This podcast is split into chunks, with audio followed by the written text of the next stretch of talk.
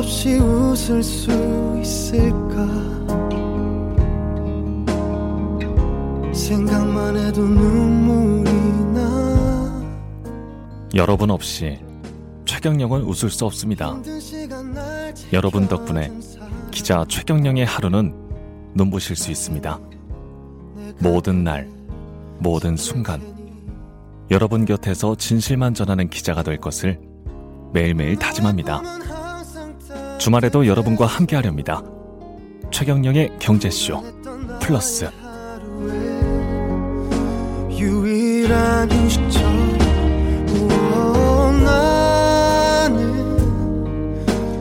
네, 안녕하십니까. 진실탐사 엔터테이너 최경영입니다. 방금 들으신 음악은 다 아시죠? 예, 저도 알고 있었습니다. 기자님만 빼고 다 아시는 것 같습니다. 폴 영이 웬 말입니까? 예, 폴 킴입니다. 네. 폴 킴의 모든 날 모든 순간. 네. 예, 주말에는 세상의 이익이 따따블로 되는 최경영의 경제쇼 플러스 시작하겠습니다. 오늘은 지난 수요일에 예고해 드린 대로 기축통화 달러에 대해서 완벽하게 파드릴 분 모셨습니다. 홍춘욱 EAR 리서치 대표 나오셨습니다. 안녕하십니까? 네, 안녕하세요. 반갑습니다. 네, 그리고 반갑습니다. 경제쇼 플러스의 자칭 타칭 복덩이시죠? 복덩이. 예, 예. 네. 오윤혜 씨 나오셨습니다. 여러분, 예. 복덩이 오윤혜 나왔습니다. 예. 반갑습니다. 노래를 듣고 내가 폴 킴 모든 날 모든 순간 이 제목은 몰랐는데 네. 몇 번 들어본 노래예요. 저 정도는 알아요, 저도. 다행입니다. 예. 네. 폴 뭐라 그래서 저는 처음에 폴 영 이랬습니다. 외국 가수인 줄 알았다고. 예, 아니 정말 오래된 한 60년대 가수인가요? 예. 올드팝을 제가 좋아해요. 아, 네. 예, 올드팝. 올드팝만 좋아하시는 건 아니시죠? 아, 그런가? 네. 올드팝을 아니고. 네, 네. 예. 오늘 기축통화 이야기하는데. 저 진짜 하나도 모르겠어요. 아니 그 전에 원고를 좀 보셨어요? 지금 계속 똑같은 자리를 계속 읽고 있는데 이게 무슨 말인지 하나도 모르겠어서 제가 만약에 예. 이 방송이 끝나고 이해를 한다면 아마 청취자 여러분들은 120% 이해하지 않았을까. 제 대신에 그냥 막 네. 일반인의 상식 수준에서 막 질문을 해주셔도 네. 굉장히 좋을 것 같습니다. 네. 일단은 기축통화, 달러는 왜 힘이 센가, 이게 오늘 주제인데요. 네, 네. 기축통화가 뭡니까? 예, 기축통화가 뭐냐면요, 두 가지입니다, 두 가지. 예. 예, 첫 번째 비상금. 예. 비상금, 나라에 무슨 일이 생겼어요? 비상금. 네. 나라에 안 좋은 일이 생겼어요. 네. 진짜 안 좋은 예를 쓸게요. 외환위기. 예. 97년 외환위기라든가 네. 또는 옛날에는 전쟁. 자, 전쟁이 났어요. 어느 나라가 전쟁이 났는데 우리가 죄송합니다. 최나라와 오나라가 있어요. 최나라와 오나라가 있어요. 네, 좋습니다. 네. 최나라랑 오나라가 전쟁을 시작했는데 누가 이길지 몰라요. 예. 근데 저는 최나라랑 오나라가 가지고 싶어하는 무기를 가지고 있어요. 아, 그럴 수 있죠. 배라든가 수 있죠. 탱크라든가 뭐 이런 걸 가지고 있는데 두 분이 저한테 오셔가지고. 무기 팔아라. 무기를 파세요라고 이야기할 때 제가 딱 그러겠죠. 저는 팔 생각이 있는데 네.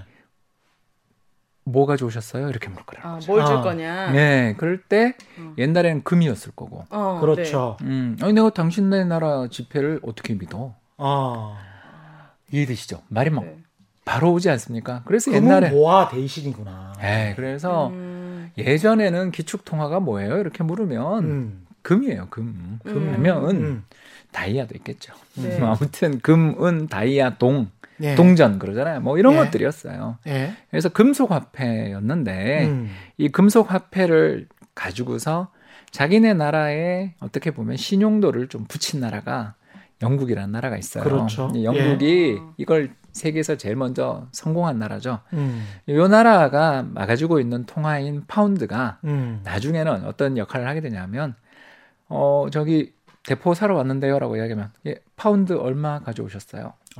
요새는 달러 얼마 가져오셨어요 하잖아요. 세계 어느 나라를 가더라도 세계 어느 나라를 가더라도 달러를 딱 들고 가면 은행에서 다 교환해 주죠. 네네. 네, 근데 반대로 우리가 1,000원짜리밖에 없어요. 10,000원짜리밖에 없는데 일본 여행 중에 한국은행을 발견 못했다.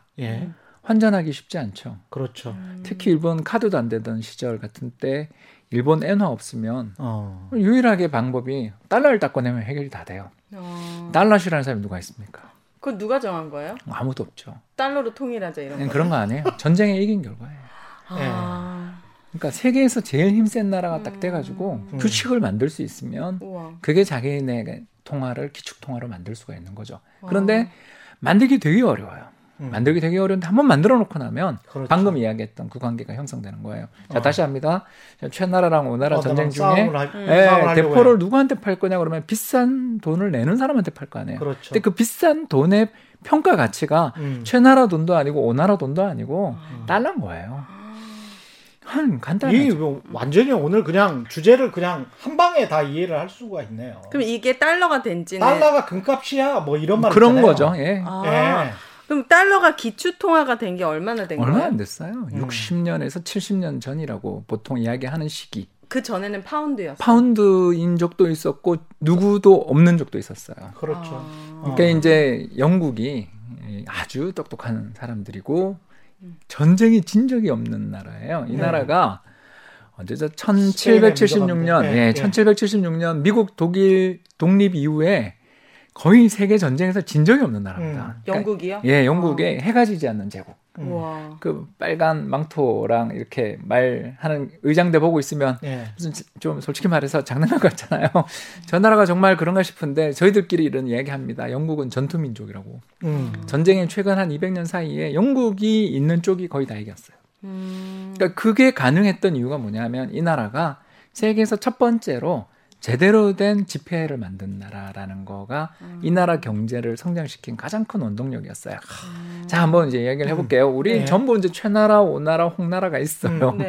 셋이서 나라예요. 옛날에 우린 다 나라였어요. 네. 그러다가 힘센 임금님이 오셔가지고 영국으로 통일된 거예요. 그렇죠. 근데 서로를 믿을 수 없으니까 다들 만일의 때를 대비해서 금을 전부 집에서 광에다가 넣고.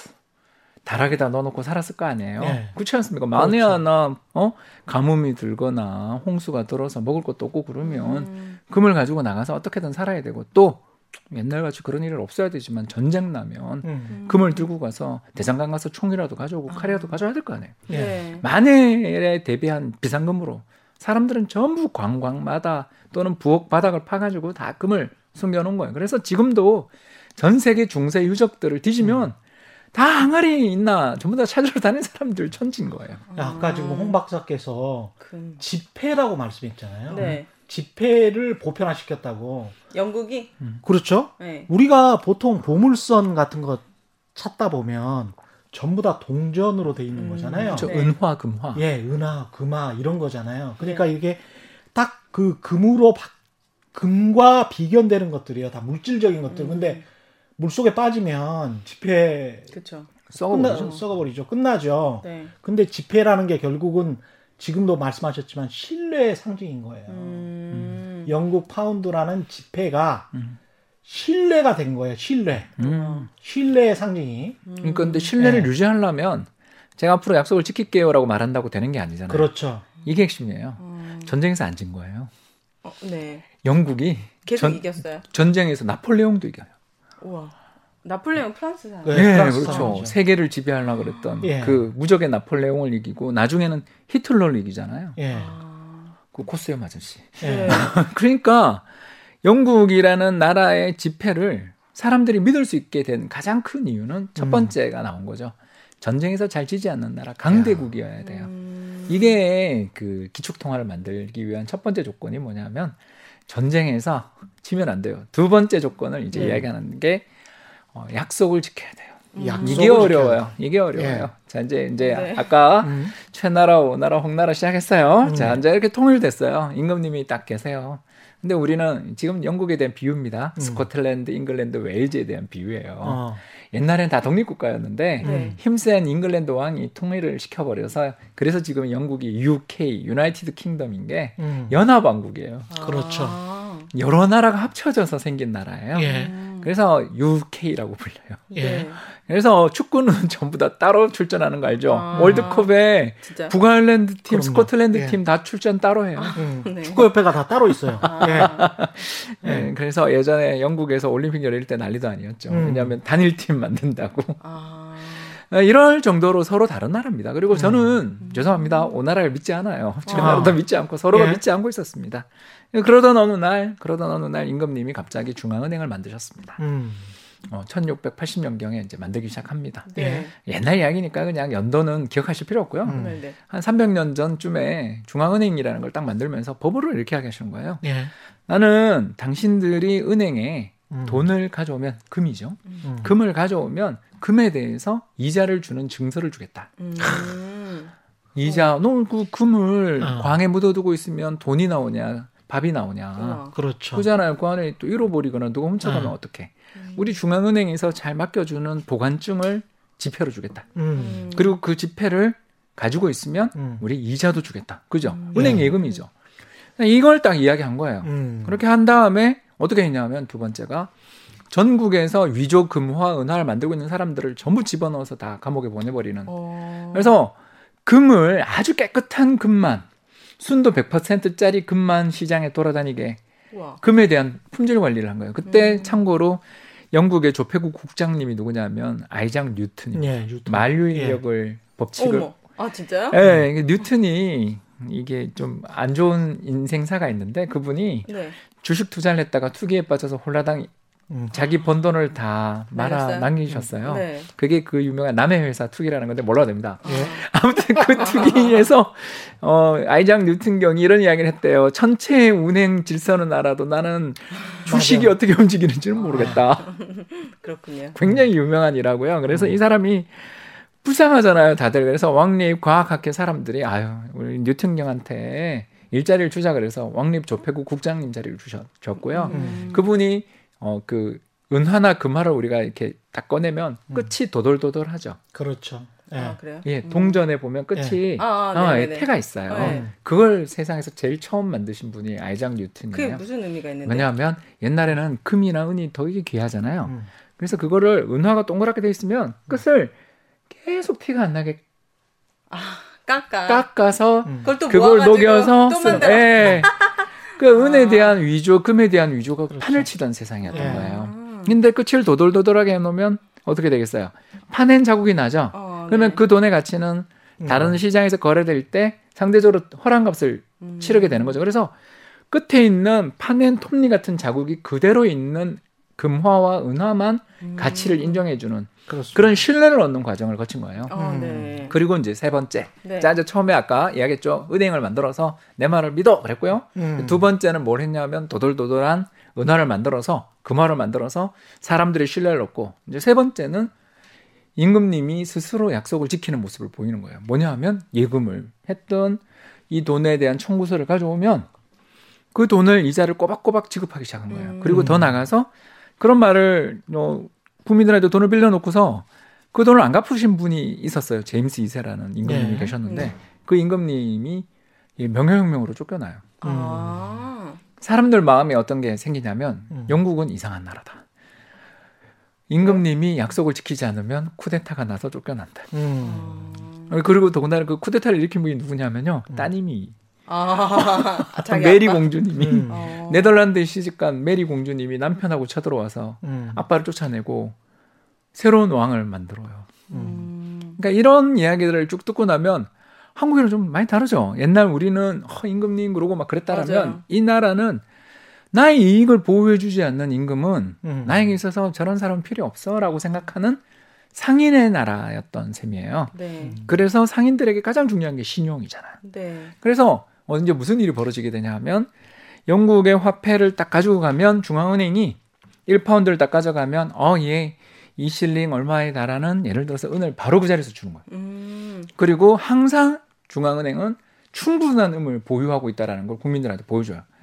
내가 지금 가지고 있는 은과 금의 양이 얼마 있어요.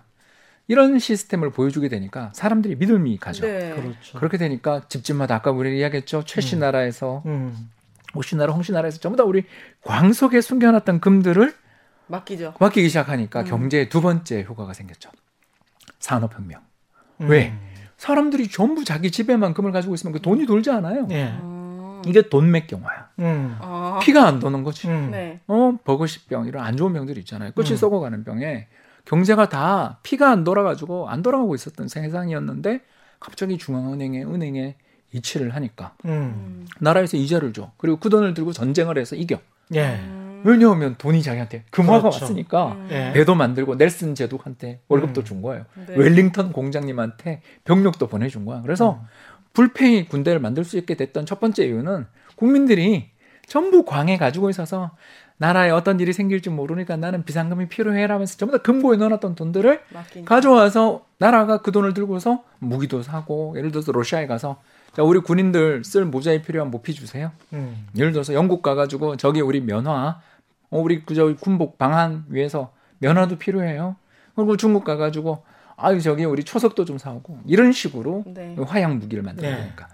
이런 식의 무역을 할 수 있는 거래를 예전에는 다 금이었는데 금이 아까 이야기한 것처럼 굉장히 불편했잖아요. 네. 누가 훔쳐갈까 무섭지 테두리를 파낼까 겁나지 이걸 영국 파운드가 다 해결을 해주니까 네. 어떤 일이 이제 벌어지기 시작하냐면 정말 무서운 일이 벌어지기 시작한 게 나폴레옹이 프랑스의 정권을 잡아서 전쟁을 일으켰는데 네. 프랑스 귀족들이 그 전에 나폴레옹한테 쫓겨난 사람들 있잖아요. 그렇죠. 이 사람들이 금은 보화를 가지고 도망쳤을 거 아니에요. 예. 네. 자기 토지를 뺏기면서 궁궐을 뺏기면서 귀금속이라든가 아니면 아주 귀한 화가가 그렸던 예를 들어서 이런 일은 없겠지만 레오나르도 다빈치가 그린 그림 한 장 들고 가는 게 홀랐잖아요. 돌돌 말아가면 되니까. 그래서 부자들이 귀금속이라든가 특히 명화 이런 걸 좋아하는 게 가볍고 편리하니까 그걸 들고 전부 영국 가서 중앙은행에 돈을 맡기는 거예요. 왜?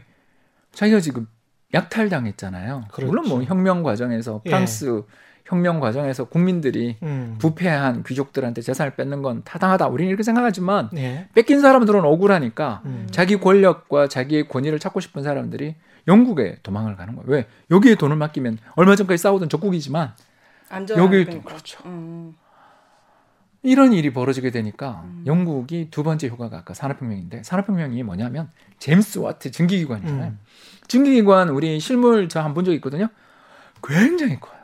영국의 자연사 박물관에 가시면 과학사 박물관에 가면 증기기관의 실물 모형이 있는데 이거의 2층 정도 되는 높이의 거대한 방에 2층 정도. 예, 되게 커요. 왜냐하면 불을 떼 가지고 증기를 일으켜 가지고 그걸 피스톤을 움직여야 되는 왕복 운동을 해야 되니까 그리고 그걸 실험을 하려면 돈이 얼마나 들었을지 상상도 안 되더라고요. 그렇죠. 그러니까 이걸 누가 제임스 와트가 와서 저기 귀족님 저에게 투자를 해주신다면 제가 돈을 벌어드리겠습니다. 하면. 너 언제 나를 봤는데? 이럴 거 아니에요. 그렇지 않습니까? 세상 일이라는 게 그렇잖아요. 그럴 때 이 나라는 은행에 가가지고 옛날에는 부자 지주들한테 가서 부자 귀족들한테 가서 우리도 그렇지 않습니까? 그렇죠. 흉년 들면 경주 최씨 부자한테 가서 돈을 빌린다든가 쌀을 빌린다든가 하는 식으로 부자 개개인과의 안면을 통해 돈을 빌리는 세상이었다면 여기는 은행에 금이 들어가 있고 그 금을 가지고 있는 은행들 입장에서는 돈을 누구에게 빌려줘서 이자를 줘야 되잖아요. 네. 안 그렇습니까? 네. 누구한테 돈을 굴리지 않고서 어떻게 예금주들한테 이자를 줘요?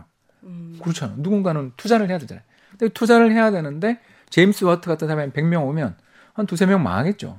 그러나 한 두세 명은 큰 부자가 될 거고 나머지 한 90명은 적당히 그냥 근근히 간다 그러면 두 사람한테 손실은 볼 수 있을지 모르지만 큰 부자가 된 사람한테 투자하고 돈을 빌려준 데서 이익이 많이 나서 얼마든지 메울 수 있으니까 사람들이 자꾸자꾸 돈을 빌려주기 시작하는 거죠. 벤처 캐피탈도 생기고 우리 스타트업이에요. 다 그게. 이렇게 되니까 영국에서 산업혁명이 벌어지는 거예요. 그러면 사람들 마음속에 이제 언제냐면 그게 1815년. 네. 언제 2020년으로 넘어오는 거예요? 에이 괜찮아요. 안 돌아가도 돼요. 영원히 안 돌아요. 지금 다 이야기를 하고 계시는 거예요. 안 돌아가도 돼요. 근데 저는 진짜 궁금해. 이렇게 힘들게 그 파운드가 기축통화가 되고 신뢰를 얻었잖아요. 근데 어떻게 미국의 달러가 기축통화가 되냐? 그 이야기를 해달라고 그러세요. 그러니까요. 언제 오나 기다리고. 세계 1차 대전. 세계 1차 대전. 전쟁으로 흥한 자, 전쟁으로 망한 자. 바로 그거예요. 1914년 전쟁이 벌어졌어요. 사라예보에서 오스트리아 황태자님이 순시를 가셨다가 세르비아의 청년이 쏜 총알에 암살을 당한 거예요. 그렇죠. 오스트리아 제국의 차기 황제가 되실 분이 세르비아에 대해서 오스트리아 황제 입장에서 아들을 잃었는데 당장 체포했죠. 야 그리고 너네 우리한테 사과해. 잘못했습니다. 야 그리고 돈도 줘 영토도 줘 이러니까 그건 못하겠는데요. 네. 그러니까 이 뒤에 있던 뒷배가 누구냐 하면 러시아가 있거든요. 러시아는 계속 유럽에 진출하고 싶은 게 마음이니까. 그렇죠. 세르비아의 배경이 이제 좀 뒷배라고 해야 될까요? 러시아가 뒤에서 아, 야 항복하지 마. 내가 도와줄게.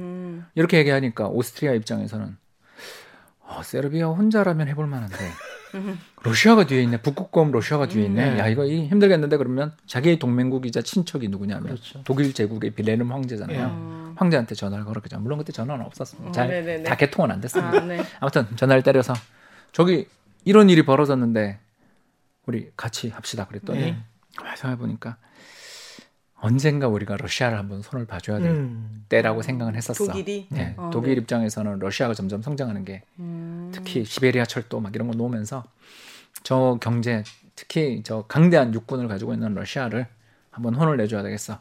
하고서 러시아랑 좋아 전쟁 하자마자 이번엔 러시아의 동맹국이 누구냐면 영국이랑 친척간이거든요. 빅토리아 여왕의 외손주들이 다 시집가서 결혼을 다 하고 해가지고 네. 그 온 유럽 왕가의 할머니라는 별명이 가지신 분이 바로 빅토리아 여왕이세요. 아, 네네네. 네, 그 빅토리아 여왕님의 그 전부 다 친인척들끼리 결혼을 해가지고 러시아도 돼 있고 뭐. 그래서 빅토리아 시크릿이 유명한.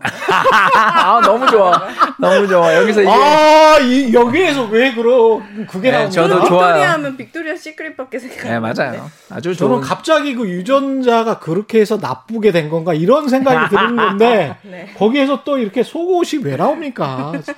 저는 일단 벌써 상상하고 말았어요. 그래서 이야기를 하자면 그래서 영국이 전쟁을 하게 된 거예요. 그렇게 해서 전쟁에 끌려가게 된 거예요. 처음에 전쟁의 시작은 어디냐면 오스트리아랑 세르비아가 붙었는데 세르비아 뒤에 있는 러시아랑 오스트리아가 붙게 되니까 오스트리아가 다시 독일한테 가서 도와주세요. 그러니까 독일이 또 러시아보다 훨씬 힘이 세니까 러시아는 영국이랑 프랑스한테 가서 도와주세요. 그래서 영국, 프랑스, 러시아가 한 편 그리고 오스트리아, 독일이 한 편이 돼서 네. 전쟁이 세계대전이 벌어진 거예요. 근데 세계대전이 딱 벌어졌을 때는 전부 다 사람들 기분이 그랬어요. 야 금방 끝날 거야. 전쟁이라는 거 우리가 뭐 압도적이지. 영국은 그렇게 생각했어요. 그러나 독일이 그 사이에 엄청나게 성장했다는 걸 우리 메이드 인 저머니 그러면 벌써 신뢰의 상징이잖아요. 맞아요. 특히 독일제 대포 얼마나 무서워. 크루거 대포 이런 것들을 무장한 독일군이 동쪽에서는 러시아랑 싸워서 지지 않고 오히려 영토를 확장시킨 건 물론 서쪽으로는 프랑스 파리를 위협할 정도로 쳐들어온 거예요. 그게 마른 전투라는 전투입니다. 아무튼 뭐 여러 전투는 필요 없는데 거기서 도저히 전쟁이 승부가 안 나는 거예요. 4년을 끌게 된 거예요. 그때 전화를 하죠. 누구한테요? 미국한테. 누가요? 영국이. 아, 영국이. 야, 미국 너네 옛날 우리 식민지였잖아. 뭐 좀 도와주면 안 되겠니? 그랬더니 미국이 딱 그런 거예요. Show me the money. 그러니까 영국이 나 파운드 줄게 그런 거야. 기축통화니까. 했더니 너 지금 전쟁에서 질 것 같은데 내가 너를 어떻게 믿어? 그러면 영국이 그러죠. 어떻게 할까? 금을 줘. 미국 대단하죠. 네. 그래서 미국이 결국은 영국을 이기게 만들었어요. 그 무제한에 걸친 자금 지원과 나중에는 돈을 너무 많이 빌려줬기 때문에 왜냐하면 이제 영국이 가지고 있는 금도 다 미국이 다 가니까 나중에 빚을 지게 되잖아요. 그래서 너무 큰 빚을 지게 되면 그 사람이 망하면 큰일 나잖아요. 네. 그래서 미국이 나중에 연합군이 참전해요. 그래서 영국이 결국 이깁니다. 그러나 그 과정에서 영국은 경제에 두 가지 문제가 생겼죠. 첫 번째, 전 세계 예금을 다 런던에 끌어들이던 그 거대한 은행을 가지고 있던 금융 시스템의 왕자가 돈 다 미국한테 뺏긴. 네. 두 번째, 전쟁에서 수백만 명의 젊은 피들이 죽거나 다치니까 경제가 어떻게 되겠어요? 약해졌죠. 네. 반대로 유럽의 물건 팔아먹으면서 부자가 된 미국 입장에서 이제 슬슬 말 안 듣기 시작한. 손 안 대고 코 풀었네요. 예, 그게 미국의 정말 좋은 자리인 거예요. 왜냐하면 미국의 서쪽을 딱 가면 태평양. 그렇죠. 그 세계 2차 대전 때도 진주만까지 일본군이 공격했지 샌프란시스코 상륙 못했잖아요. 대륙은 너무 멀어요. 거기다가 동쪽 딱 봤더니 대서양이 있어서 바다 건너 유럽에서 전쟁 날 때마다 물건 팔아먹어서 부자가 됐다.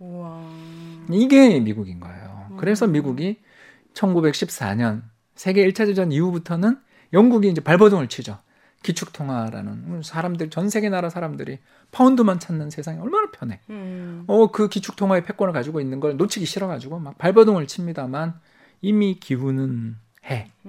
기후는 해가 돼버린 미국이 결국 그 패권을 뺏기고 세계 2차 대전에서 이제 완전히 뺏기고 1945년부터는 정확하게 말해서는 44년이지만 아무튼 1945년부터 지금까지 70년 넘게 미국의 패권 시대가 열렸다. 아... 너무 재밌다, 그죠? 오, 너무 신기해. 책을 안 읽어도 되겠네. 예. 아니요, 그래도 여기에 다 있어. 아니, 그래도 책은 보셔야지. 예. 너무... 아니, 책도 파셔야 되니까. 아, 아니 그런 거 있잖아요. 세계의 역사책 같은 거. 예. 한 번에 예. 읽은 기분이. 이 충만감 어떡할 거야? 아, 이런 게 좋아. 서머리.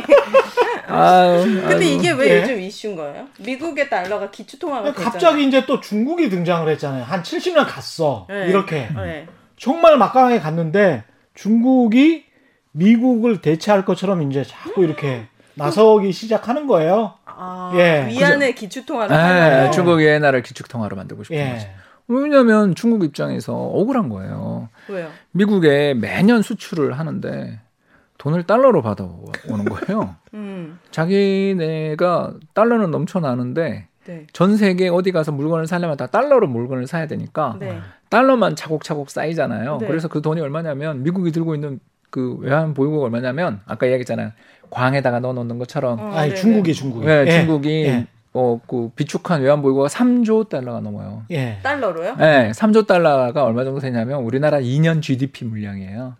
우리가 한 푼도 안 쓰고 1년 동안 내내 1년 내내 우리가 돈을 우리나라 경제가 생산해가지고 모으면 한 1.5조 달러, 6조 달러 되거든요. 그걸 2년치를 갖고 있는 거예요? 예금으로. 어디다 예금하냐? 미국에 예금해요. 그러니까 중국 입장에서 이건 뭐 하는 짓이냐 싶은 거죠. 자기네 나라는 대출해줄 때 4%, 5%에 대출하고 있는데 미국은 제로잖아요. 요새 이자가 0이잖아요. 미국이? 그러니 아니 그렇게 힘들게 해외 나가서 돈 벌어와가지고 외환 보유고를 갖다가 달러로 쌓아서 게다가 미국에 예금해서 또 미국에 좋은 일만 시켜주잖아요. 그러네. 그렇게 뱅뱅 돌면서 우리는 열심히 일을 해서 메이드 인 차이나 제품 값싸게 잘 만들어서 물론 뭐 품질은 좀 떨어질 수 있지만 아무튼 간에 메이드 인 차이나 없이 우리 못 살잖아요. 저렇게 싼 거 없이 어떻게 살아. 네. 그런 메이드 인 차이나로 물건을 열심히 만들면 뭐하냐라는 거죠. 금융에서 다 돈을 뺏기고 있다라는 기분을 이제 중국이 갖게 된 거죠. 우리도 사실은 그런 생각이 좀 있어요. 우리도 열심히 피땀 흘려서 제조업을 해서 수출해서 돈을 많이 벌었는데 우리도 4천억 달러나 외환 보유고를 가지고 있는데 그걸 가지고 있는 게 다 달러로 가지고 있는 거죠. 대부분. 똑같이 그런 거예요. 지금 네. 중국이랑. 네. 그러니까 한국은행이 중국 인민은행처럼 똑같이 저렇게 될 수밖에 없는 구조. 달러를 벌어서 다시 그 달러를 미국 달러의 형태로 만들어가지고 미국 은행에다가 갖다 놓는 미국 자산을 사는 그런 황당한 지금 시스템인 거지. 그 전 세계에 예. 그 돈을 달러로 통일하면 안 돼요? 그렇게 되면 이제 문제가 생겨요. 홍콩 같은 문제가 생겨요. 뭐요? 언제 홍콩 이야기를 하게 됐는데 홍콩이 그 국제금융시장에서 핵심 중심지라는 이야기는 들으셨죠, 그죠? 네. 우리나라에서도 뭐 예를 들어서 어떤 사업을 하거나 금융기관들 할 때 홍콩에 사무소를 많이 여는 이유가 뭐냐면 홍콩이 달러를 일종의 자기 화폐로 하는 나라입니다. 그걸 미국 달러. 예, 통화위원회 제도라고 부르는데 비슷해요. 아까 그 영국이랑 비슷한 제도를 가지고 있어요. 한마디로 말해서 현대의 금은 달러죠. 네. 아까 우리 파운드 기억나세요? 네. 파운드를 가져가면 즉시 금으로 교환해 드립니다. 기억나세요? 네. 그래서 파운드가 신뢰를 얻었다 그랬잖아요. 똑같아요. 홍콩은 지금 지위가 불안정하잖아요. 중국이랑 지구 또 영국에 막 이민 가려는 사람도 있고 그렇죠. 그렇죠. 그래서 홍콩은 어떻게 해야 세계 금융기관들을 자기한테 끌어들일까를 고민을 한 나머지 다 결정을 한 거예요. 뭐냐면 해외에서 달러가 들어온 만큼만 지폐를 발행합니다라고 약속한 거예요. 똑같죠. 아까 금이랑 똑같죠. 네. 금이 들어야만 파운드를 발행합니다. 파운드를 가져오면 즉각 금으로 교환해드립니다. 네. 그러니까 약속을 통해 가지고 신뢰를 얻었다 그랬죠. 홍콩도 지금 신뢰가 없잖아요. 저 홍콩의 미래가 어떻게 될지에 대해서 불안정하고 특히 1984년 이후에 홍콩 반환이 결정된 다음부터 홍콩에서 부자들이 막 다 해외로 나갔다. 캐나다로 이민 갔다는 이야기 막 들었잖아요. 그러니까 이런 불안정한 위치에서 장사를 하려니까 남들에게 아주 강한 약속. 어떻게 보면 나라의 운명을 건 약속을 한 거예요. 바로 뭐다? 우리는 달러를 금처럼 쓰겠습니다. 달러가 1달러 들어오면 홍콩 달러 7.8달러를 찍겠습니다. 반대로 미국 달러 1달러가 해외로 나가면 우리는 7.8달러를 시중에서 걷어들이겠습니다. 예. 이런 약속을 한 거예요. 무슨 문제가 생기는데요? 왜 문제가 생기냐면 바로 지금 홍콩 부동산 시장이 지난 20년 사이에 5배 올랐다. 우리나라 부동산 가격이 1년에 5%, 6% 오르는 걸로도 우리 지금 왜 오르는 거예요? 왜 그러겠어요? 홍콩은 중국 돈이 들어오잖아요. 중국 돈이 들어오면서 경제에 돈이 들어오고 중국 사람들이 살면서 경제가 점점 좋아지고 있는 상황이라서 금리를 한 5%, 6% 해야 되는 나라예요. 그런데 미국 금리는 제로죠. 네. 자, 미국 금리는 제로인데 홍콩 금리가 5%야. 그럼 어떤 사람들이 홍콩에 투자를 안 하겠어요? 그죠? 왜냐면 환율이 고정돼 있잖아. 아... 그래서 어마어마한 돈이 막 들어왔구나. 네, 그러면서 그 돈이 어딜 가겠어요? 홍콩에서 제일 부족한 게 집이니까. 우리 홍콩 여행 한번 가보시면 알지만 홍콩이 산 맞아. 천지잖아. 맞아. 빅토리아 피크 같은 산 올라가는데 보면 막 100명 돌고 버스 타고 올라가거나 케이블카 타도 엄청 가파르잖아요. 네. 대체 이런데 사람이 왜 600만 명이나 사나 싶을 정도로 좁은 땅이니까 희소한 건 비싸잖아. 그래서 집값이 그렇게 폭등하는 거예요. 그리고 집값이 폭등하는 과정에서 사람들이 살기가 어려워지니까. 네. 무슨 일이 생겨요? 그렇죠. 반중 시위도 하고 뭐 다른 문제들도 있죠. 살기가 어려워지고 그런 문제가 생기는 거예요. 그래서 어떤 전 세계 모든 나라가 달러를 다 써버리면 첫 번째 좋은 점이 홍콩처럼 네. 뭐 달러가 들어온 만큼만 돈을 풀고 하면 이 나라 경제가 미국 닮아가면 좋겠지. 그러나 자기네 나라 특수한 문제가 생기더라도 대응이 안 돼요. 그렇지. 미국을 따라가야 되니까. 이게 이제 고정환율제의 약점인 거죠. 우리가 이제 자율 변동환율제를 IMF 외환위기 위해 하잖아요. 예, 그래서 그런 식으로 하면은 우리가 경제가 나빠지면 달러가 빠져나가고 경제가 좋아지면 달러가 들어오고 그러면서 자연적으로 시장에서 치유되는 과정이 있는데 홍콩은 그게 안 되는 거죠, 지금. 그렇구나. 예. 그럼 중국의 위안화가 기축통화가 되면 우리한테 어떤 영향이 있죠? 좋은 거야. 지금 이제 기축통화가 되면 이렇게 말씀을 해버리셨는데 기축통화가 될 수가 있습니까? 현재로서는 불가능하죠. 그렇죠. 그 이야기를 좀 해주세요. 왜냐하면 사람들은 것도. 관성이 있어요. 예. 관성이 뭐냐면 늘 하던 대로 살고 싶어요. 바꾸는 데는 되게 많은 비용이 들어. 예. 우리만 해도 외환보유고 60%에서 70% 사이는 달러를 들고 있을 그렇죠. 텐데 예. 그걸 어느 날 갑자기 중국 위안화로 바꾸려고 그러면 미국이 가만히 있겠냐부터 시작해서 그 예. 마찰 맞아요. 비용부터 시작해서 당장 우리만 해도 어디든 은행 들고 가서 달러를 딱 들고 가면 환전이 바로 되는데 위안화 환전을 하려면 예를 들어서 위안화가 없는 지점도 있을 거고 그렇지 않습니까? 네. 1,000원에 뭐 얼마 위안인지 잘 모르는 사람들도 많죠. 맞아. 예. 우리야 뭐 그 KBS 딱 열기만 하면 시간이 끝날 때마다 나오는 경제 뉴스에서 오늘 환율은 1달러에 얼마입니다. 다 이야기해 주는데 그렇죠. 위안화 환율 이야기 안 해주잖아요. 그런 제도나 시스템을 바꾸는데 어마어마한 힘이 들어요. 제가 이걸 가장 잘 보여주는 사례를 하나만 이야기해 볼까요? 네. 혹시 페이스북 하세요? 네. 인스타그램 하세요? 네. 이분은 안 하죠. 안 하죠? 네. 그러면 우리 최나라는 오늘 이야기에서 뺄게요. 오나라만 이야기해요. 예. 왜 페이스북이나 인스타그램 하세요? 이렇게 물으면 네. 재밌거든요. 네. 그죠? 왜 재밌어요? 친구들이 이거 다 하면서 좋아요 눌러주니까 좋죠. 네네. 그리고 댓글도 달리고 살아있는 느낌을 가게 하고. 살아있는 느낌까지. 왜냐면 네. 자랑을 할 때 네. 특히 인스타그램은 나 어디 갔어. 플렉스. 나 이번에 네. 이런 동작을 해냈어. 그런 거 해보고 싶다. 네. 저 같은 경우는 이번에 책 샀어요. 그죠? 이런 걸 한단 말이에요. 네. 아, 또 책 쓰셨어요? 아니, 디플레 전쟁. 예. 예. 광고하면 안 되나요? 아니, 워낙 많이 쓰셔가지고 지금 몇 권째 쓰시는지 모르겠어요. 15권 샀습니다. 네. 엄청 쓰세요. 무서운 분이네. 네. 아니요, 네. 이상한 거죠. 네. 그런 것처럼 우리가 인스타나 페이스북이 불편하게 느껴질 때도 있고, 얘들 왜 이러나. 나 이거 검색도 잘 안 되고, 되게 마음에 안 든다 싶을 때가 있는데, 예. 우리가 페이스북이나 인스타를 하는 이유는 친구가 거기 있기 때문인 거예요. 맞아요. 우리가 달러를 쓰는 이유도요, 남이 달러를 원하기 때문이에요. 그렇지. 그러면 그렇죠. 바뀔 가능성은 낮다고. 굉장히 낮죠. 그걸 바꾸려면 우리 아까 영국에서 미국으로 패권 바뀔 때 같은 일을 겪어야 될 수도 있다고 걱정하는 거죠. 그렇죠. 영국이 우리 패권을 잃을 때, 기축통화의 권리를 잃을 때 어떤 일이 있었죠? 우리 아까? 금을 다 갖다 바쳤죠. 그렇죠. 자기가 다 뺏겼잖아요. 전쟁한다고. 네. 전쟁에서 일단 이기고 봐야 되니까. 가지고 있던 금을 다 미국 갖다 주는 것도 모자라서 빌렸잖아요. 그러고 난 다음 간신히 이겼지만 상처뿐인 영광이었고 사실 뭐 독일도 폐허가 돼가지고 독일한테 배상금 받아낸 것도 없고 그러다가 서로 원한이 남아서 또 한 번 싸운 게 2차 대전이잖아요. 뺏긴 사람이나 피를 흘린 사람들 입장에서 이득이 없는 전쟁이 끝나고 나니까 다들 불만이 생긴 거죠. 그런 과정에서 또 물건 팔아가지고 미국은 부자되고 이 과정을 거치며 사람들이 다들 알게 됐죠. 아, 야, 파운드 갖고 있는 것보다 미국 달러 갖고 있는 게 훨씬 편한 것 같아. 다시 말해서 우리 없어졌으니까 편하게 할까요? 미니 홈피 갖고 있었잖아요. 이번에 없어진 싸이월드 없어졌으니까 해도 되잖아요. 그죠? 싸이월드 하다가 왜 페이스북 해 우리가? 싸이월드 많을 것 같으니까. 근데 저는 인스타나 페이스북도 싸이월드처럼 되는 날이 오지 않을까 생각해요. 그렇죠. 그 더 좋은 게 나와야 돼요. 너무.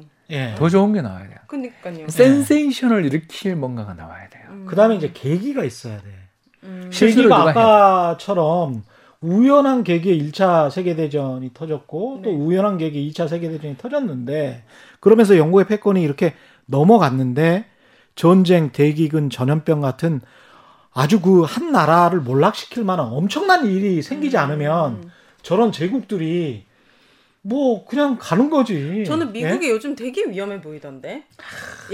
약간 이런 코로나를 통해서 정말 미국이 유례성이었구나를 느꼈고 이번 흑인 인종차별을 통해서 진짜 미개하고 정말 후진국이었다라는 사실을 내가 너무 미국에 대한 환상이 있었네 이런 생각을. 너무 애국주의가 강해서 그래요. 무슨 소리예요? 한국만 너무 최고로 치는 거 아니야? 아니 미국이란 나라가 세계 최고잖아요. 근데 어떻게 저런 미개한 일이 있을 수 있는지 저는 되게 충격받았거든요. 취한다 그죠? 미국이 나 또 국뽕이 된 거야? 미국이 아까도 이야기했지만 두 가지가 따랐던 거죠. 첫 번째 우는 역시 영국의 식민지였던 것 덕분에 영국에서 아까 이루어졌던 산업혁명의 기술을 재빨리 카피할 수 있는 운도 좋아. 네트워크를 가질 수 있었다는 거. 그러니까 제임스 와트가 산업혁명 일으켜가지고 특허 이러면서 증기기관 도면을 갖다가 특허청에 제출했으면 그 영국 사람들은 로열티를 내지 않으면 특허료를 내지 않으면 못 썼을 거 아니에요. 그러나 옛날 바다 건너 저 수백 킬로 수천 킬로 떨어져 있는 옛날 식민지에서 저기서 저기 좀 표현이 좀 그렇습니다만 짝퉁 만들어가지고 돌리고 있으면 그걸 로열티 받으라는 비용보다 그게 훨씬 더 들잖아요. 그러니까 이런 것처럼 미국이 짝퉁의 나라였어요. 그때 굉장히 빨리 뺏길 수 있었던 유럽에서 발생한 그런 혁신을 재빨리 뺏길 수 있었고 두 번째가 유럽이 전쟁 날 때 잘 싸워 전쟁 좀 더 길어져도 되는데 이런 이야기를 하다가 자기 돈 빌려준 나라가 질 것 같으니까 참전까지 하는 수금하러 물론 이제 다른 요인도 있었습니다. 그때 독일이 무차별로 미국 상선을 침몰시키는 그 사건 때문인데 그까지 뭐 우리가 다 이야기하기는 좀 어려운 면이 있고 핵심은 돈이죠. 아무튼 제일 많이 돈을 빌려준 나라가 망하면 안 될 것 같아서 참전한 면도 있었던 것 같아요. 그런 거에서 나온 것처럼 미국은 일단 두 지역 전쟁이 늘 벌어지고 있는 아시아와 유럽이라는 이 두 지역에서 좀 상대적으로 떨어져 있었다라는 거. 그리고 두 번째가 처음에 식민지에서 그 퓨리탄들, 뭐 이렇게 청교도들, 그래도 좀 유럽 대륙에서 배운 사람들, 종교의 자유를 찾아서 박해를 피해온 사람들이다 보니까 뭔가 학습 능력이 좀 뛰어난 면이 있었던 것이 미국의 패권을 가져왔다라는 거고요. 중국도 장점이 있죠. 짝퉁하면 이제 중국이잖아요. 중국도 그건 굉장히 인구가 어마어마하게 많잖아요. 그러니까 이제 두 번째 문제가 그건 거죠. 인구가 이제 너무 많으면 이게 적당히 많아야 발전이 있을 수 있는 14억, 15억 사이라고 추정하죠. 인구가 너무너무 많으니까 이제 중국의 문제가 이제 역대 중국이 지금까지 너무너무 잘해왔지만 중국이란 나라가 예전에 그렇게 못 살고 우리 부자 되자 이거 하나 부자가 일종의 돈 벌자가 종교인 나라잖아요. 그렇게 해서 성장할 때까지는 좋은데 나라가 이제 그 2008년 베이징 올림픽이 저는 좀 전환점이었던 것 같아요. 그때 돼서 이제 1인당 국민소득 한 4, 5천 불 되고 지금 이제 10,000불 가까이 됩니다. 10,000불 가까이 되죠 지금. 그러니까 나라가 좀 잘 살게 되고 또 그때 우리는 이제 지금은 그렇게 생각 안 하지만 올림픽에서 1등하면 굉장히 세계에서 1등한 것 같은 기분이 좀 그 독일 그렇죠 예전에 그 동독 기억 안 나세요? 우리도 사실은 1988년 올림픽 이후부터 무역 수지가 엄청나게 흑자로 돌아서고 막 중흥의 시대를 맞았습니다 사실. 그리고 또 해외 여행도 가고. 우리도 그래. 올림픽이 되게 중요해요. 그러면서 중국 사람들이 이제 그 아직 미국에게 견주면 군사력도 안 되고 경제력도 아직 안 되고 특히 이 전 세계적으로 가지고 있는 우리가 아까 환상이었다 그랬지만 아무튼 미국 헐리우드 영화에서 우리가 이렇게 젖어 있는 미국 as number one 1등으로서의 미국이라는 패권에 대해서 우리가 좀 젖어 있잖아요. 요새 뭐 넷플릭스 그잖아요. 최고예요. 그런 걸 보면서 뭐든 미국에서 재패를 하면 세계를 재패하잖아. 우리가 아까 페이스북 이야기했지만 솔직히 말해서 나쁘지 않았었는데 지잖아요. 이게 해외에서 들어온 거에 대해서 우리가 저기가 미국을 잡았다면 뭐가 있어라는 약간의 수용의 태도들을 가지고 있는 게 기축통화의 어떤 아우라라고 저는 생각해요. 그런데 비해 중국은 우리가 중국에서 뭐 잘 되는데 잘 뺏겼나 보지. 값이 싼가 보지. 뒤에 뭐 공산당이 있나 보지. 뭐 이런 생각도 하잖아요. 아니 그건 그렇죠. 정말 댓글에서 늘 나오는 이야기잖아요. 친척이 공산당 관료인가 보지 뭐 이런. 뭐 부인이 누군가 보지. 뭐 그잖아요. 그런 이야기를 자꾸 한다라는 거죠. 그러니까 이게 아직 이미지도 안 되고 국가의 역량이랄까 브랜드 파워가 아직 안 되는 상황에서 우리 이제 드디어 대국 굴기 큰 나라가 일어났다. 이러면서 좀 2008년 베이징 올림픽 이후에 좀 미국에 맞서서 돈도 많으니까 다른 나라 가서 항구 빌리면서 돈도 좀 지원해 준다든가 이러면서 이제 패권에 도전하는 행동들을 보이니까 2018년부터 미국이랑 중국 간의 무역 전쟁 나서 그러니까요. 중국 저렇게 고생하잖아요. 이번에 또 코로나 사태로 코로나가 중국에서 발생했으니 너희가 책임져야 되라며 1조 달러 관세를 부과하네. 뭐. 아니 최근에 대통령 입에서 한 말이에요. 그러니까 그런 식으로 견제가 이제 들어오기 시작했으니까 중국 입장에서 아우 너무 빨리 샴페인을 터뜨린 거 아니야. 우리나라 그렇죠. 80년대 했던 이야기다. 그렇죠. 그래서 중국도 그래서 이제 조금 힘든 시기는 거치고 요걸 이겨내면 그 뒤에 기회가 있겠죠. 근데 지금 기축통화 패권을 이야기하려니까 세 가지가 다 떨어지는 거죠. 군사력 아까 이야기했듯이 군사력. 두 번째 아까 아우라 그랬잖아요. 어떤 사람들을 자기에게 끌어들이려고 그러면 뭔가 브랜드 파워 우리 아까 싸이월드와 페이스북 이야기했던 것처럼 네트워크랄까 아우라랄까 이런 게 필요하고 마지막 세 번째가 자기 편이잖아요. 근데 자기 편 좀 끌어들이려고 뭐 했었지만 뭐 아주 아프리카라든가 동남아에 못 사는 나라 일부에 대해서 지원을 해줬을지 모르지만 미국이랑 중국이 뭐 갈등을 벌이거나 어떤 문제를 할 때 미국의 동맹군이랄까 미국 쪽에 붙는 쪽이 아직 훨씬 더 많은 그렇죠. 그 영국이 아까 미국을 끌어들일 수 있었던 것처럼 전쟁에서 그래서 이긴 것처럼 뭔가 이거 아직 이런 면에서 조금 한 끗발 내지는 두 끗발 정도 좀 약간 밀리는 기분? 그래도 어쨌든 미국 다음으로는 그럼 지금 전 세계에서 큰 시장이라고 하면 이제 중국이 아니요 대국이에요. 그건 아니죠. 유럽이죠. 아직 2등은 유럽이죠. 유럽이래요. 아니 그러니까 나라로 봤을 때는 세계 2위의 경제 대국이 맞고 그 다음에 이제 중국 사람들이 생각하는 것도 상당히 그렇고 미국 사람들이 우려하는 부분들도 이런 게 있어요. 중화민국이라고 우리가 이야기를 하지 않습니까? 그래서 중국이 세계 중심이다라고 이야기를 스스로 하고 1800년대 이전까지만 해도 영국이 저렇게 산업혁명으로 떴을 때 그 이전까지만 해도 사실은 우리는 2000년 동안 세계 문명을 지배했다라는 중국민의 강한 자신감이 있어요. 실제로 1100년경, 지금으로부터 한 1000년 전이죠? 네네, 그때, 1000년 전. 네. 예, 그때 전 세계 인구의 절반이 중국에 살았습니다. 그러니까. 그 정도로 그 경험과 역사가 있고 그걸 서양인들은 또 아는 거예요. 저 찰나라 문명이 특히 이제 송나라 뭐 이럴 때는 어마어마했거든요. 당시에 세계 문명으로 놓고 따지면 정말 세계 문명의 꽃이 중국이었어요. 근데 그런 경험을 가졌던 저렇게 큰 나라가 자본주의를 받아들인 거예요. 90년대부터 자본주의를 받아들여서 막 이렇게 커가니까 세계 2위의 경제대국까지 되니까 오, 쟤들이 언제까지 크려고 하는 거야? 거기다가 위에 하나를 자꾸 수출을 하네? 우리처럼? 예? 그래서 기축통화가 되려고 하네? 그러니까 위기감을 느끼는 거죠. 느낄만 해요. 충분히. 충분히 느낄만 해요. 우리나라한테 위기감 같은 거 안 느껴지나요? 우리는 코로나 방역 엄청 잘하고. 아니 근데 우리는 우리한테 위기감을 느끼고 뭐 이러는 거를 좋아해서는 안 돼요. 우리는 그냥 오스트리아나 다른 나라들처럼 그냥 잘 평화롭게. 감부터 세게부터. 아니 꼭 그렇게 말씀하지 마시고 김구 선생이 꿈꾸는 그 문화 선진국처럼 이렇게 평화롭게 살면서 그랬으면 좋겠어요. 제발 좀. 우리가 왜 중국이나 미국 될 필요 없는 거 아닙니까? 고래 싸움에 새우등 터진다고 미중 무역 하면 맨날 우리나라가 피해본다고 우리만 잘 살면 되지. 그런 거 오니까 그래서 우리는 세계 한 10위 정도 되는 나라거든요. 엄청 큰 나라예요. 큰 나라인데 왼쪽을 딱 봤더니 세계 2위가 있고 서쪽을 봤더니 세계 2위가 있고 오른쪽을 봤더니 세계 3위가 있고 누구지? 일본이 세계 3위거든요. 진짜요? 네. 그리고 남쪽 바다를 봤더니 미국 함대가 떠 있잖아요. 북쪽을 봤더니 또 북극에 러시아가 또 있고. 그러니까 우리가 지리적으로 우리 근처에 너무 열강이 많아서 그런 거지. 한국도 예를 들어서 뭐 유럽에 우리나라를 떼서 갖다 놨다 그러면 한 이탈리아급 정도 되는 나라예요. 그렇죠. 상당히 큰 나라인데 너무 이제 지리적 조건이 안 좋아가지고.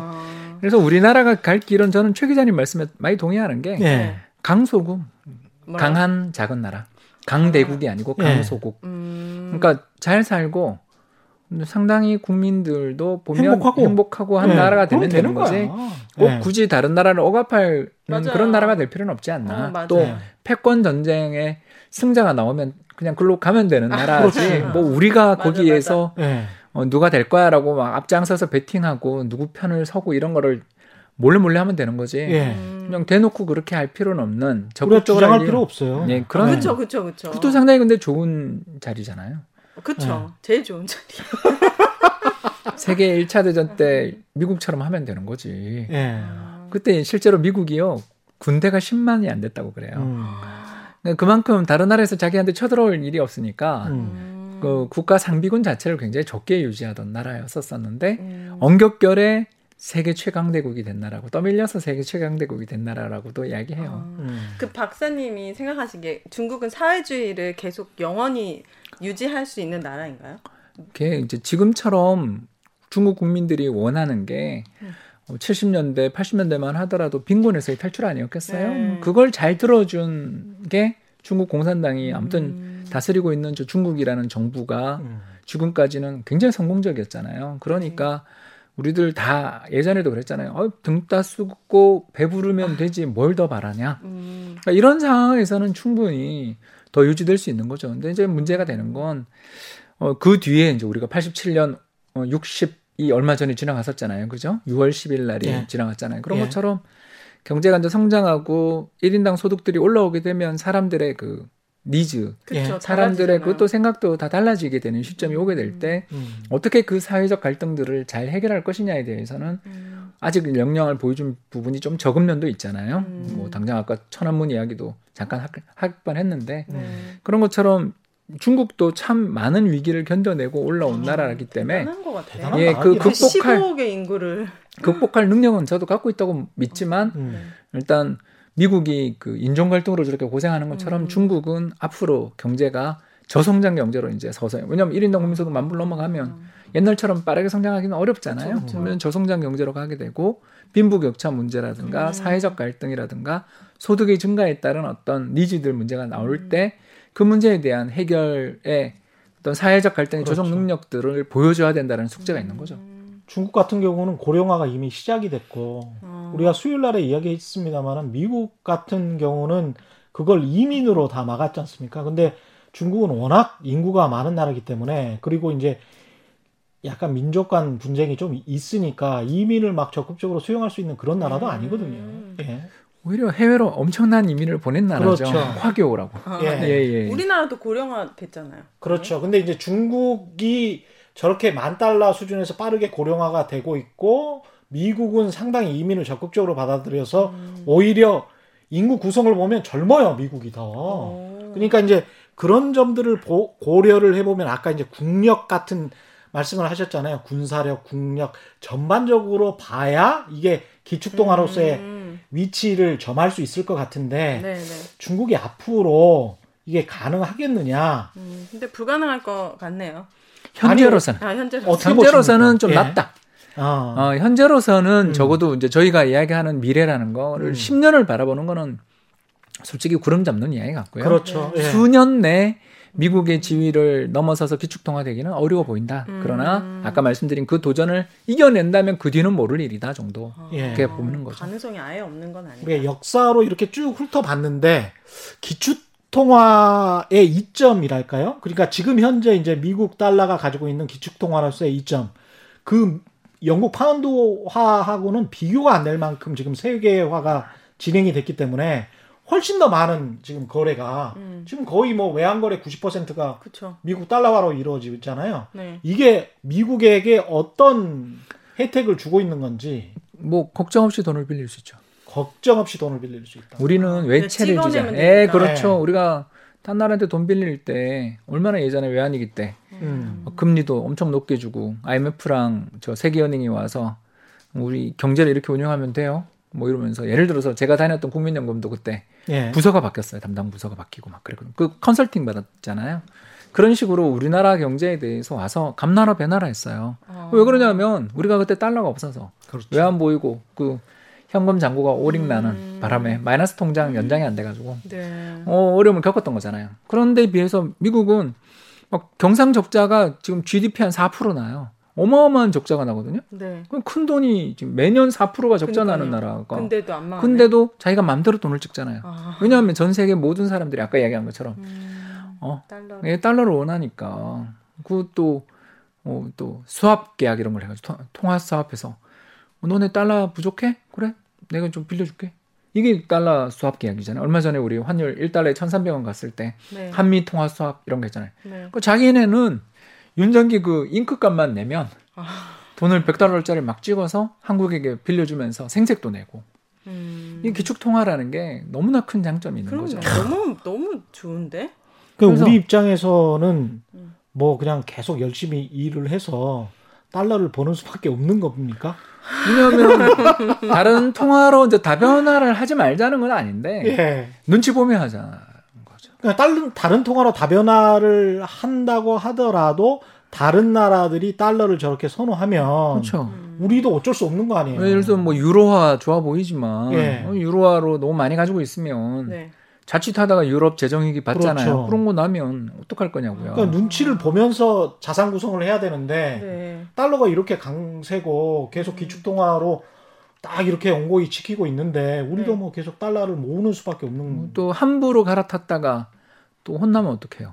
그렇죠. 이게 이제 두 번째 영향인 건데 이제 첫 번째가 아까 네. 얘기한 것처럼 어떤 그 돈의 힘을 가지고 있으니까 자기는 그냥 윤전기 잉크값만 되면 그러니까요. 달러를 마음대로 찍어서 딴 나라 가서 돈도 빌려줄 수도 있고 네. 물건도 사올 수 있다는 게 첫 번째 장점이면 두 번째가 아까 우리 홍콩 이야기 기억나시죠? 네. 미국이 금리 내리면 홍콩에 막 집값이 오르고 경제가 불안정해졌던 거 봤죠. 그런 것처럼 전 세계 경제에 영향력이 또 미국이 금리를 인하하면 우리도 금리를 인하해야 될 것 같고 미국이 어떤 행동을 하고 어떤 재정정책을 쓰면 우리도 따라야 될 것 같고 그렇죠. 예, 이런 거를 잘 보여주는 사례가 1985년 프라자 합의 그 일본 예. 우길승천하던 일본도 미국이 딱 불러가지고 예.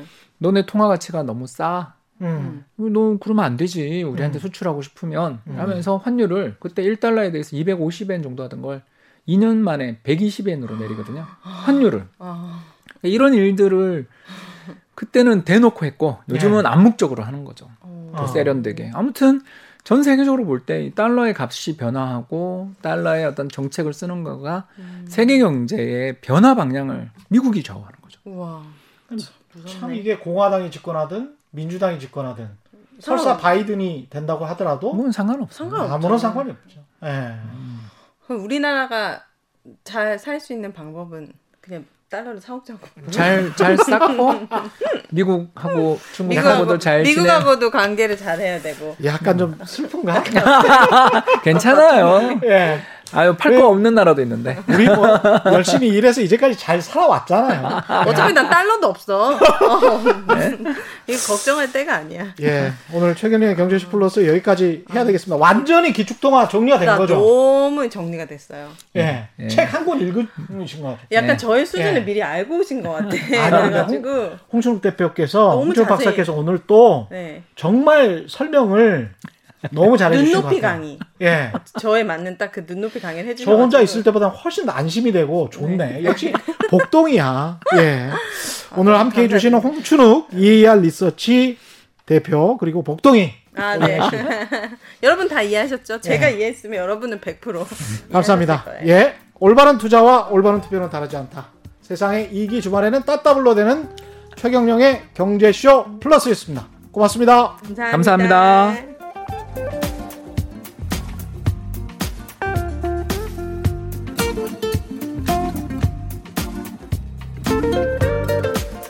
감사합니다.